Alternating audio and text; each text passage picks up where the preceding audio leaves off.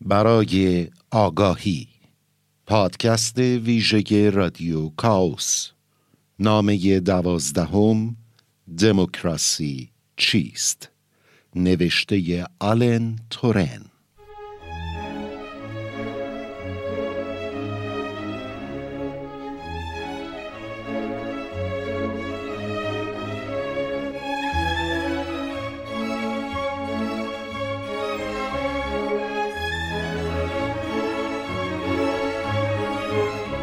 قرن هاست دموکراسی تصویرگر آزادی انسان از زندان جهل، وابستگی، سنت و حق الهی به معنی باور به اینکه قدرت و اختیارات شاه یا رهبر سیاسی را خداوند تفیز می کند است و این به برکت ترکیبی از خرد، رشد اقتصادی و حاکمیت عمومی میسر شده است.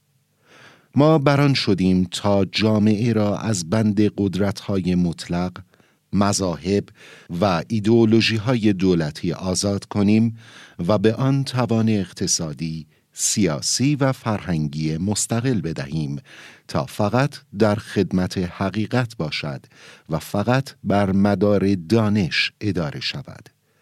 ما ایمان خود را در گروی پیوندی گذاشتیم که میان بهرهوری فنی، آزادی سیاسی، تساهل فرهنگی و شادمانی شخصی متصور بودیم.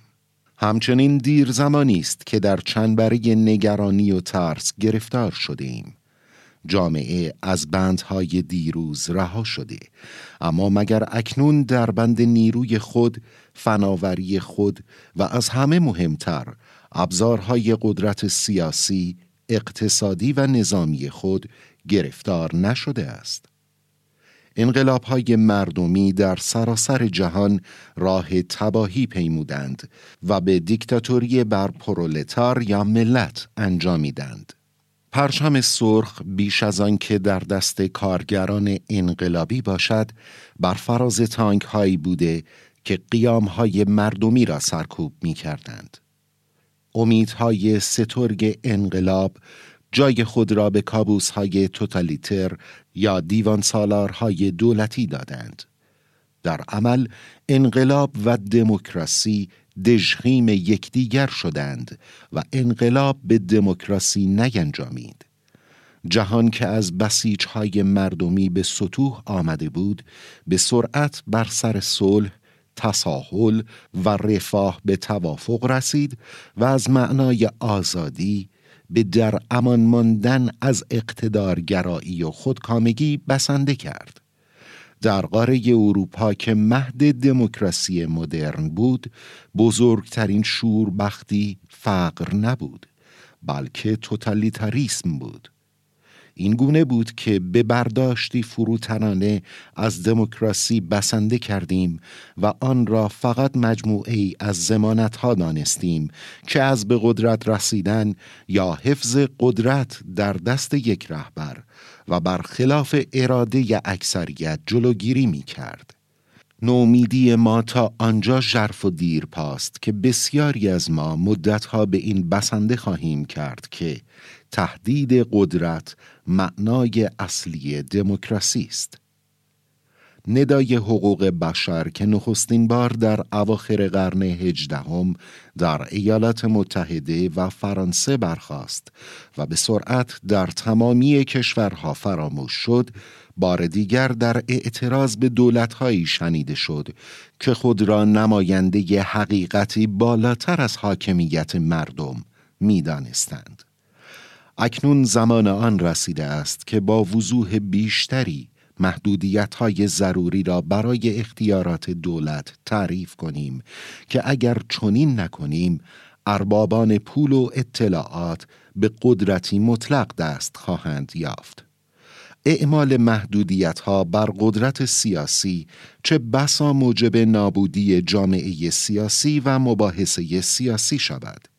امری که می تواند به رویارویی مستقیم و بیواسطه بازار بین المللی شده و با هویت سردرگریبان بیانجامد.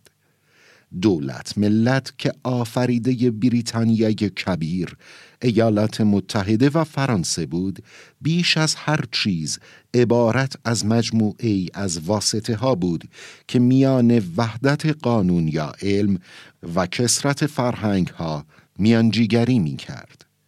امروز دولت ملت یا درون بازار مستحیل شده یا به ملیگرایی نامستحیل و هویت خواهی استحاله یافته که با پاکسازی نژادی یا اعدام، اخراج، تجاوز و تبعید اقلیت ها رسوایی به بار آورده است. فضای سیاسی که از دو سو در فشار است میان اقتصاد جهانی شده و هویت های سردرگریبان و پرخاشجو خورد می شود و دموکراسی تنزل پیدا می کند و در بهترین حالت به بازار سیاسی نسبتاً بازی فروکاسته می شود که به سادگی می توان از آن دفاع کرد. زیرا نمی تواند محل هیچ گونه بحث روشنفکری یا بسترساز حرکتی مؤثر باشد. ما باید برای ساختن جهانی تا حد امکان باز و متنوع با هم زندگی کردن در عین متفاوت بودن را بیاموزیم.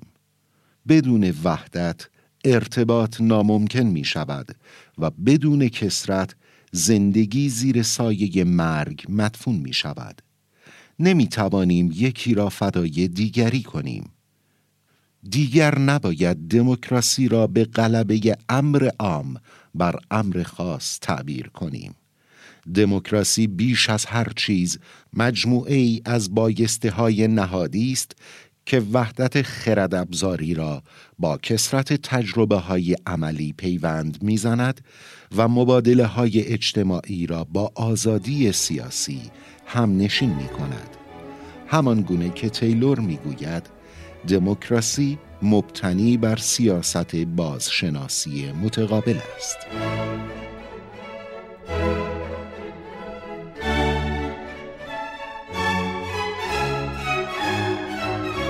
زمانی که دولتها خواه دموکراتیک یا غیر دموکراتیک اهمیتشان را از دست بدهند مشارکت در سیاست نیز کاهش می‌یابد و با بحران در نمایندگی سیاسی روبرو خواهیم شد رای دهندگان دیگر حس نمی کنند به معنای واقعی کلمه نمایندگی می شوند.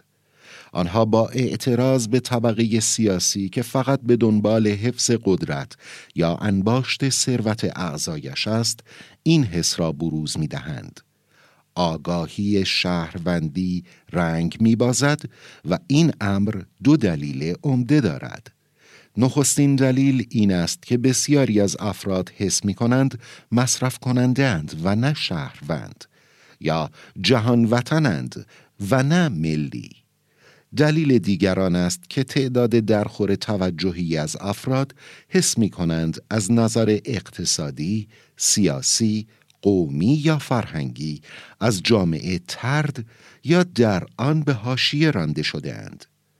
هرگاه دموکراسی این گونه تضعیف شود از بالا و به وسیله یک قدرت اقتدارگرا یا از پایین و به وسیله هرج و مرج خشونت یا جنگ داخلی فرو خواهد ریخت اگر هم از بالا و پایین فرو نریزد با قبض شدن قدرت به دست اولیگارشی ها یا احزاب فرو میریزد.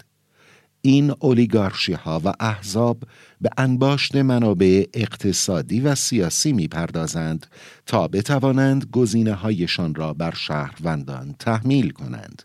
آن هم در شرایطی که نقش شهروند به رای دهنده فروکاسته شده است. آنچه به نام حاکمیت مردم می‌شناسیم در عالم واقع دیده نمی شود منافع فردی درون اراده عمومی مستحیل نمی شوند و اولیگارشی ها خود را ابقا می کنند. در نتیجه فرایند دموکراتیک از ورود به بیشتر حوزه های زندگی اجتماعی باز میماند و پنهانکاری که در برابر نهاد دموکراسی است همچنان نقشی مهم ایفا می کند. بنابراین در پس ساختارهای دموکراتیک اغلب حکومتی از فنسالاران و دستگاه های دولتی شکل می گیرد. اکنون که رژیم های اقتدارگرا پس می روند و دموکراسی های خلقی که چیزی جز دیکتاتوری بر خلق با حاکمیت یک حزب نبودند به گذشته می پیوندند دیگر نمی توانیم خود را به صرف وجود زمانت های قضایی و زمانت های مبتنی بر قانون اساسی قانع و زندگی اقتصادی و اجتماعی را در دست اولیگارشی ها رها کنیم. در مبارزه با سلطنت های مطلقه برخی از مردم خواستند قدرت را خود به دست گیرند اما دعوت به این انقلاب ها یا به ایجاد اولیگارشی های جدید انجامید یا به روی کار آمدن دیکتاتوری های پوپولیست.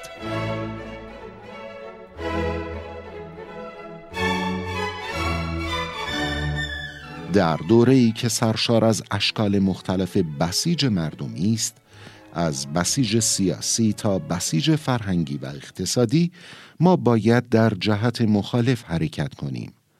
از همین روست که بازگشت به انگاره حقوق بشر را شاهدیم. این انگاره از هر زمان دیگر نیرومندتر است و این به پاس تلاش های مبارزان جنبش مقاومت مخالفان و متفکران منتقدی است که در تاریکترین ساعات قرن بیستم با قدرت‌های توتالیتر مبارزه کردند. هر کجا افرادی برای داشتن حق زندگی آزاد در برابر قدرت‌های مطلق ایستادگی کردند، روح دموکراتیک کالبود یافته است. از کارگران و روشنفکران گدانسک تا زنان و مردان تیان آنمن. از فعالان حقوق مدنی ایالات متحده تا دانشجویان اروپایی جنبش می 1968 از آنهایی که در آفریقای جنوبی با آپارتاید مبارزه کردند تا آنهایی که امروز هم در برمه با دیکتاتوری می جنگند. از جنبش همبستگی شیلی تا اپوزیسیون صرب. به نظر می رسد همزمان دو مطالبه متضاد وجود دارد. از یک سو بیشترین احترام ممکن به آزادی های شخصی که بیانگر آزادی منفی است و از دیگر سو یک نظام اجتماعی که اکثریت آن را نظامی منصف بدانند. به بیان دیگر آزادی مثبت. چگونه می‌توان به این دو مطالبه بظاهر متضاد پاسخ داد؟ اراده دموکراتیک پیوند دهنده آزادی منفی و آزادی مثبت است اراده در جهت توانمند ساختن زیر دستان و وابستگان برای کنشگری آزاد تا بتوانند با کسانی که منابع اقتصادی، سیاسی و فرهنگی را در اختیار دارند بر سر حقوق و زمانتها وارد مذاکره‌ای برابر شوند. از همین روست که تحقق چانزنی دست جمعی و از آن فراتر تحقق دموکراسی صنعتی یکی از پیروزی های بزرگ دموکراسی بود. کنش اتحادیه های کارگری موجب شد مزد بگیران بتوانند در موضعی تا حد امکان برابر با کارفرمایان وارد مذاکره شوند. به همین سان آزادی مطبوعات هم به پاسداری از آزادی فردی انجامید. هم به ضعیفترین ها فرصت داد صدای خود را به گوش دیگران برسانند. هرچند قدرتمندان خود را در پس پرده ها پنهان می کنند و با کمک شبکه های خانوادگی، دوستی و سود متقابل منافعشان را حفظ می کنند. دموکراسی رویه‌ای خالی از احساس و دموکراسی مشارکتی خالی از خرد است. جایگزین این دو کنش دموکراتیک است که با هدف آزادی بخشی به افراد و گروه ها انجام می شود تا از محدودیت های تحمیلی رها شوند. بنیانگذاران جمهوریت می‌خواستند انسان شهروند بسازند و بیش از همه افرادی را می ستودند که برای جان دادن در راه منافع والاتر دولت شهر آماده اند. امروز فضیلت های جمهوری خواهی بیش از آن که ستایش برانگیز باشند شک برانگیزند. ما دیگر برای نجات از سنت و تبعیض به دولت نمی گرویم. قرن بیستم بیش از آن که قرن رشد تولید و مصرف باشد قرن توتالیتاریسم و سرکوب بود این گونه است که از تمامی اشکال قدرت بیمناکیم گرویدن به توده ها و حتی به مردم آنچنان بر سر زبان مستبدان افتاده است که این عبارات جز وحشت حس دیگری در ما بر نمی انگیزند. ما حتی دیگر آن اصول غیر شخصی را نیز نمیپذیریم که به نام فناوری، بهرهوری و امنیت بر ما تحمیل شد. شاید اکنون فهمیده باشیم دموکراسی فقط زمانی میپاید که میل به آزادی بخشی وجود داشته باشد تا پیوسته مرزهای آزادی را چه در نزدیکی و چه در دست بگستراند و در برابر همه اشکال اقتدار و سرکوب که شخصی ترین تجربه های ما را متأثر می کنند ایستادگی کند.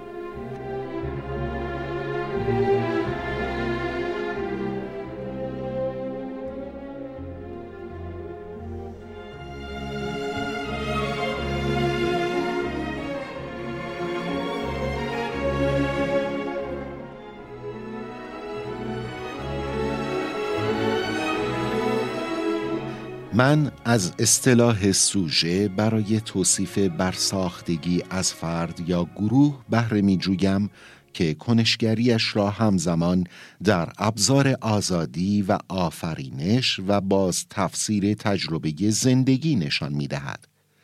سوژه تلاشی است برای تبدیل یک موقعیت زیسته به یک کنشگری آزاد. سوژه روح آزادی را در کالبد جبر اجتماعی و میراث فرهنگی میدمد. در جامعه مدرن ابزار آزادی در گروی مقاومت فعال در برابر سلطه روزافزون قدرت اجتماعی بر شخصیت و فرهنگ است. قدرت صنعتی به هنجارسازی را تحمیل کرد. سازمان به اصطلاح علمی کار کارگران را واداشت برنامه و ساعتهای کاری منظم داشته باشند و پس از آن جامعه مصرفی در پی بیشین سازی مصرف بود. به همین سان قدرت سیاسی بسیجگر افراد را به ارائه نمایش تعلق و وفاداری واداشت. سوژه در برابر همه این قدرت ها مقاومت می کند. این قدرت ها محدودیت های بیشتری بر ذهن ها تحمیل می کنند تا بر بدن ها و به جای احترام به قانون و نظم تصویری از خود یا نوعی جهانبینی را بار می کنند. سوژه وجودش را هم از طریق خاص بودگیش و هم از طریق میلش به آزادی ابراز می کند. به بیان دیگر از طریق آفرینش خود به مسابه کنشگری که نسبت به تغییر محیطش تواناست. دموکراسی فقط به معنای مجموعه ای از زمانتهای نهادی یا وجود آزادی منفی نیست. دموکراسی نبرد سوژه ها با منطق مسلط نظام ها در بستر فرهنگ و آزادی خودشان است.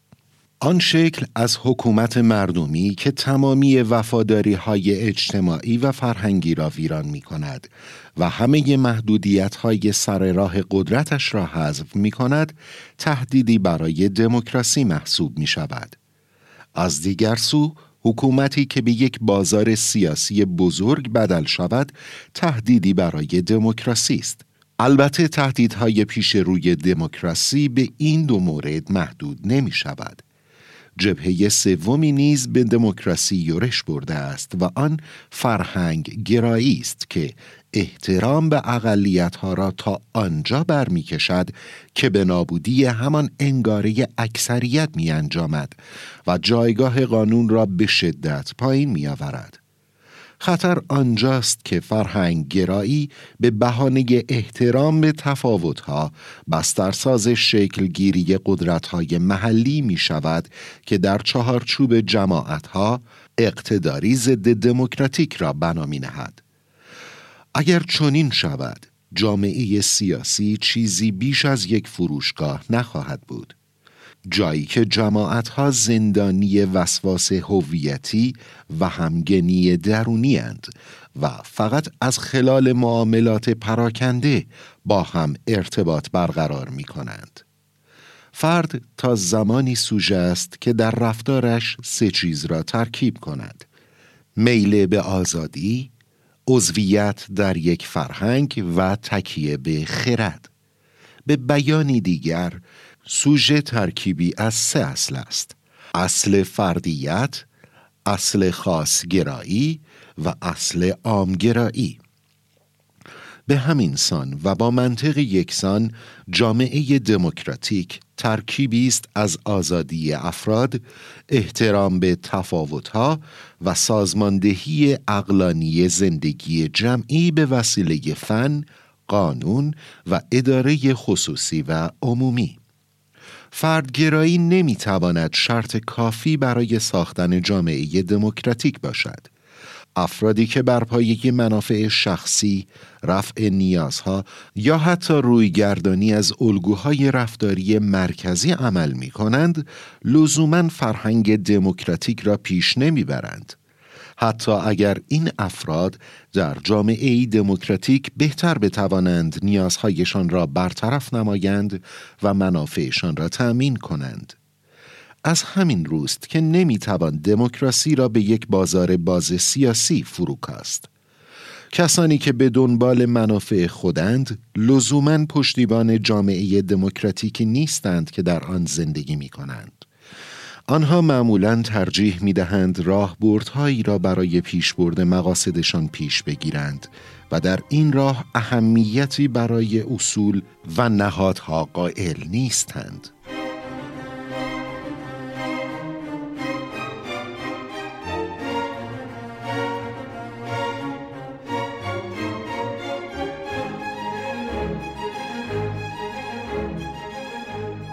فرهنگ دموکراتیک فقط در شرایطی می‌تواند وجود داشته باشد که جامعه برساختی نهادی باشد برای ترکیب آزادی فردی و جمعی با وحدت فعالیت‌های اقتصادی و معیارهای غذایی. این که رژیمی اقتدارگرا را به دلیل آنکه وامدار جنبش های آزادی بخش ملی است دموکراتیک قلمداد کنیم همانقدر نادرست است که استالین را چون زمانی انقلابی بود یا هیتلر را چون با پیروزی در انتخابات بر سر کار آمد دموکرات بنامیم. از دیگر سو این گفته هیچ مبنایی ندارد که فقر، وابستگی یا جنگ های داخلی در کشورهای کمتر توسعه یافته دموکراسی را ناممکن می کند. دموکراسی به معنای ایجاد نظامی سیاسی است که آزادی های اساسی را پاس می دارد و به این معنا دموکراسی در تمامی کشورها خواه ثروتمند یا فقیر در معرض خطر است. البته آشکار است که تهدیدات پیش روی دموکراسی در بخش های مختلف جهان اشکال بسیار متفاوتی به خود می گیرد. با این همه در قلب اروپا بود که شاهد پیروزی وحشی ترین رژیم های ضد دموکراتیک بودیم که علیه بنیادین ترین حقوق انسانی جنایات سترگی مرتکب شدند. دموکراسی به معنای تأمین آزادی فردی و جمعی از سوی نهادهای اجتماعی است. آزادی فردی و جمعی وجود نخواهد داشت مگر آنکه حکومت شوندگان برای انتخاب حکومت کنندگان آزاد باشند و بیشترین تعداد ممکن بتوانند در آفرینش و دگرگونی نهادهای اجتماعی نقش ایفا کنند. اگر انسانها چیزی بیش از شهروند نباشند و اگر شهروندان کارگزار اصلی عام باشند دیگر جایی برای آزادی باقی نمی ماند و با شعار خرد یا تاریخ آزادی ها رخت برخواهند بست. به دلیل ایستادگی در برابر همین توهم ها هواداران آزادی منفی و جامعه باز که لیبرال هایند بهتر توانستند از دموکراسی دفاع کنند تا کسانی که می‌خواستند در چارچوب دموکراسی خلقی اصطلاحی که دیگر کسی رغبتی به استفاده از آن ندارد فرد و جامعه را در هم ادغام کنند. اگر دموکراسی را به عنوان آزادی حکومت شوندگان برای انتخاب حاکمانشان در بازه های زمانی معین تعریف کنیم تعریفی روشن از آن ساز و کارهای نهادی به دست داده ایم که بدون آنها وجود دموکراسی متصور نیست. تحلیل ما از دموکراسی باید به مرزهای این تعریف وفادار بماند. هیچ قدرت مردمی را نمی‌توان دموکراتیک پنداشت. مگر آنکه آن قدرت از طریق انتخابات آزاد داده و گرفته شود و بخش مهمی از حکومت شوندگان حق رأی داشته باشند. تا کنون بسیاری از زنان و کسانی که به سن قانونی اکثریت نرسیده اند از این حق محروم ماندند. محدودیت های سنی تحمیل شده برای حق رأی تعادل را به سود افراد پیرتر و بازنشستگان برهم می‌زند و به ضرر جوانترهایی است که هنوز به دنیای کار پای نگذاشتند. همچنین ممکن است احزاب با پیش کشیدن گزینه هایی که چندان با هم تفاوتی ندارند و حس انتخابی جدید را به رأی دهندگان نمی دهند شرایطی را ایجاد کنند که آزادی انتخاب رأی دهندگان محدود و از این رهگذر دموکراسی ناپایدار شود. همچنین زمانی که قدرت مشروع امکان کاربست نمییابد یا خشونت و هرج و مرج بر جامعه حاکم است نمی‌توان از دموکراسی سخن گفت.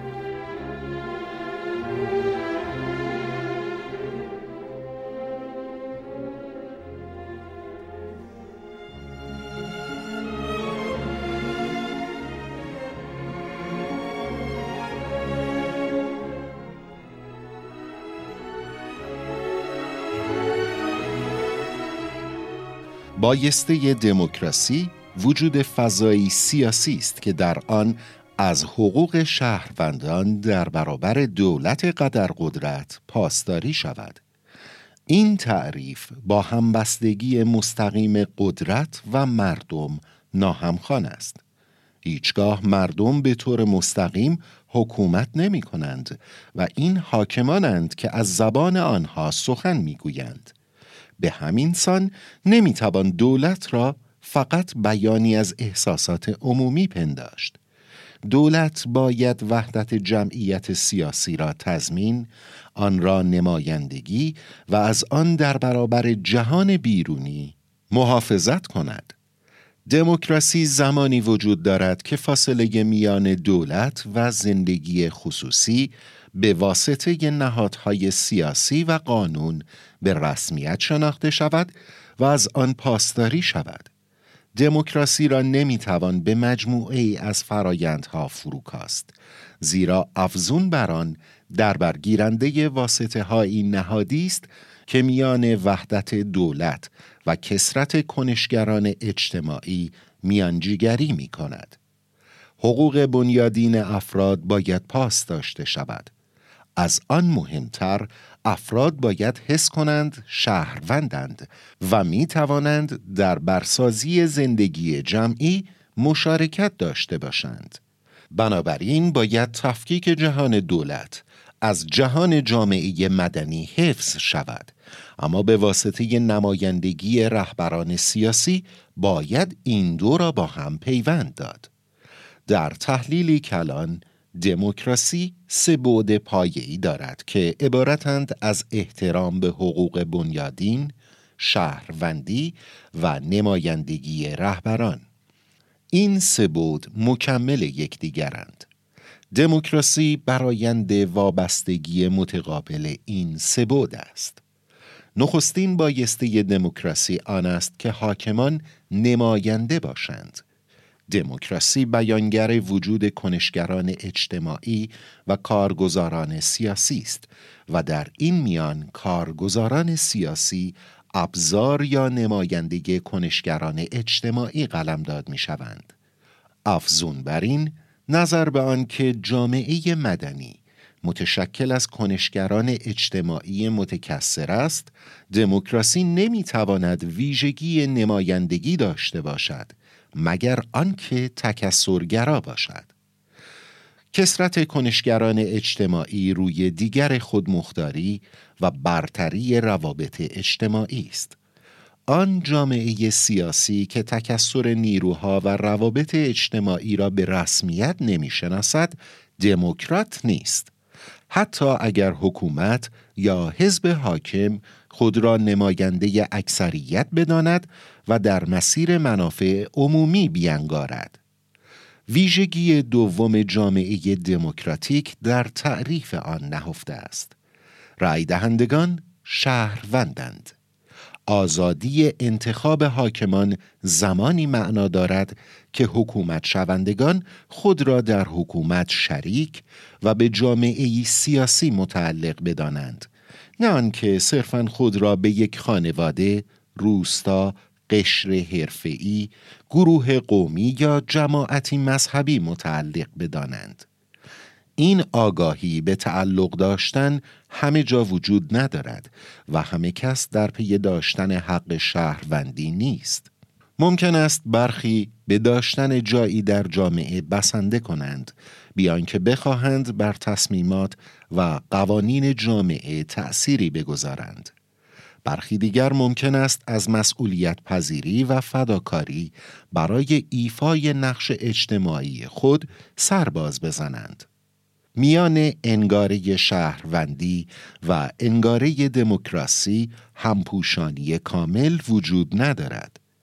وقتی شهروند نه رأی دهنده بلکه ملیگرا می شود به ویژه زمانی که دست به اسلحه می‌برد و محدودیت ها بر آزادیش را میپذیرد این دو انگاره در ستیز با هم قرار می‌گیرند.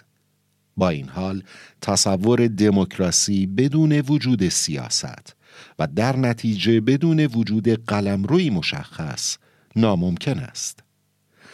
سوم آنکه آزادی انتخاب بدون ایجاد محدودیت ها بر قدرت حاکمان ممکن نیست. قدرت حاکمان به دو شیوه باید محدود شود. نخست با برگزاری انتخابات و دیگری با وضع قوانینی که قدرت حاکمان فقط در چارچوب آنها بتواند اعمال شود.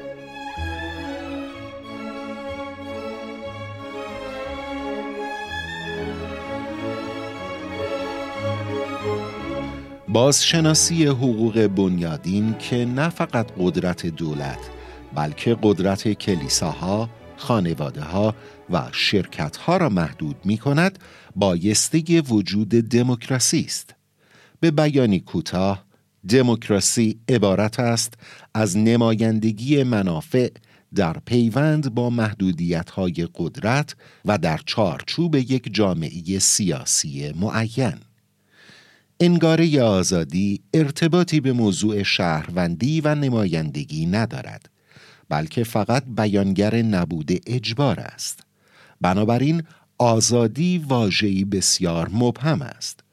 به جای آن باید از آزادی انتخاب حاکمان سخن بگوییم. کسانی که قدرت سیاسی را به دست می‌گیرند یا انحصار خشونت مشروع را در اختیار دارند. در واقع خودمختاری سه عنصر تشکیل دهنده دموکراسی آنقدر زیاد است که دقیق تران است که بگوییم آنها ابعاد یا بایسته های دموکراسی و نه عناصر سازنده آن. زیرا حتی زمانی که این ابعاد در ترکیب با هم قرار دارند همزمان به ستیز با هم متمایلند. میان ابعاد سگانه دموکراسی تعالی آرمانی وجود ندارد و نمی‌توان نوعی آرمانی از دموکراسی به دست داد که متناظر با خاص بودگی تمامی تجربه های دموکراتیک باشد. با این حال بسته به اینکه کدام یک از اجزای دموکراسی دست بالا را داشته باشد می توان از سه نوع دموکراسی سخن گفت نخستین نوع دموکراسی اهمیت کانونی را به محدود کردن قدرت دولت می دهد و این مهم به وسیله قانون و بازشناسی حقوق بنیادین برآورده می شود. به نظر من این نوع از دموکراسی به لحاظ تاریخی از همه مهمتر است. هرچند مقصود برتری آن بر سایر انواع دموکراسی نیست. این برداشت لیبرال از دموکراسی با نمایندگی محدود حکومت همراه است و نمونه آن را می‌توان در رژیم های لیبرال قرن نوزدهمی یافت. این نوع از دموکراسی به بهترین شکل از حقوق اجتماعی و اقتصادی در برابر تهدیدات قدرت مطلق پاسداری می کند و این چیزی است که از قرنهای گذشته در بریتانیای کبیر به خوبی نمایان بوده است. نوع دوم دموکراسی بیشترین اهمیت را به عنصر شهروندی می دهد و با تمرکز بر قانون اساسی و انگاره های اخلاقی و مذهبی میکوشد ادغام جامعه را تضمین کند و بنیانی استوار بر قانون فراهم آورد. در این نوع رانه اصلی دموکراسی نه میل به آزادی بلکه اراده بر ایجاد برابری است. در آخر سومین نوع دموکراسی بیشترین تمرکز را بر نمایندگی اجتماعی حاکمان می‌گذارد و دموکراسی را در نقطه مقابل اولیگارشی بنا می کند زیرا دموکراسی از منافع اقشار عمومی دفاع می کند اما اولیگارشی یا در پیوند با یک سلطنت مبتنی بر امتیازات انحصاری تعریف می شود یا بر مبنای تملک سرمایه. این نوع از دموکراسی را می توان در تاریخ سیاسی فرانسه قرن بیستم مشاهده کرد و نه فرانسه دوره انقلاب کبیر. زیرا در آن دوره آزادی های عمومی و منازعات اجتماعی حتی بیش از ایالات متحده یا بریتانیای کبیر در پیوند با هم بود.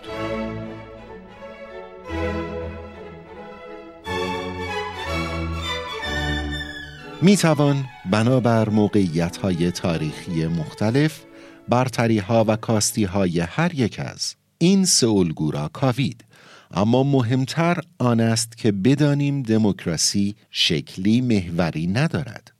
ما فقط می توانیم این سه الگو را کنار هم بگذاریم. می توان این سه الگو را دموکراسی لیبرال دموکراسی مبتنی بر قانون اساسی و دموکراسی منازعی نامید. تمامی تجربه های تاریخی دموکراتیک در بستر این سه الگو برساخته شده است. تفاوت میان این سه برایند تعادلی است که هر یک از آنها میان سه عنصر حقوق بشر نمایندگی منافع اجتماعی و شهروندی یا به بیان دیگر میان اصل عام منافع خاص و جمعیتی سیاسی برقرار می کند. ابعاد اخلاقی، اجتماعی و مدنی دموکراسی با هم پیوندی استوار دارند.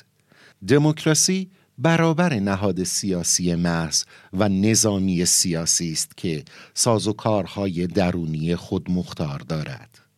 وجود دموکراسی نه در گروه تفکیک قوا بلکه در گروه نوع رابطه است که میان جامعه مدنی، جامعه سیاسی و دولت وجود دارد. اگر جریانات قدرت از بالا به پایین باشد، دموکراسی وجود نخواهد داشت. جامعه دموکراتیک است که در آن کنشگران اجتماعی بتوانند بر نمایندگانشان نظارت نمایند و به این واسطه دولت را هدایت کنند. بسیار روشن است که اصل حاکمیت مردم بر اصل تفکیک قوا مقدم است. فهم این نکته دشوار است. قلمرو نهادهای سیاسی نباید از قلمرو کنشگران اجتماعی جدا باشد. پیامد منطقی چنین انگاره‌ای وجود قلمروی غیر سیاسی و خودمختار و معطوف به اراده مردم است که هم با قلمروی دولت و هم با قلمرو نظام سیاسی همپوشانی هایی داشته باشد. این همپوشانی با قلمرو دولت بیانگر این امر است که کارمندان کشوری باید متخصصانی مستقل باشند و همپوشانی با نظام سیاسی بیانگر آن است که قانون و سازوکارهای مهار سیاسی باید تضمین کننده انتباق تصمیمها با معیار غذایی و عدم تزادشان با قانون اساسی باشند. مدتها مردم مداخله دولت در زندگی اقتصادی و اجتماعی را به دیده کنشی دموکراتیک مینگریستند که با هدف کاهش نابرابری و تمهید حداقل مشخصی از زندگی آموزشی، درمانی و اقتصادی برای همگان صورت می گرفت.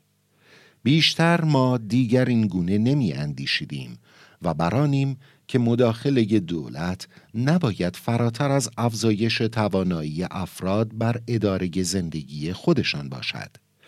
این توانایی پیامد خود به خودی انباشت جمعی ثروت نیست بلکه با زور یا از طریق مذاکره انقلاب یا اصلاح به دست می آید. محکوم کردن دولت‌های پسا انقلابی نباید موجب شود از یاد ببریم که مهمترین هدف افزایش آزادی همگان و نشاندن سیاست در جایگاه نمایندگی مطالبه های اجتماعی است.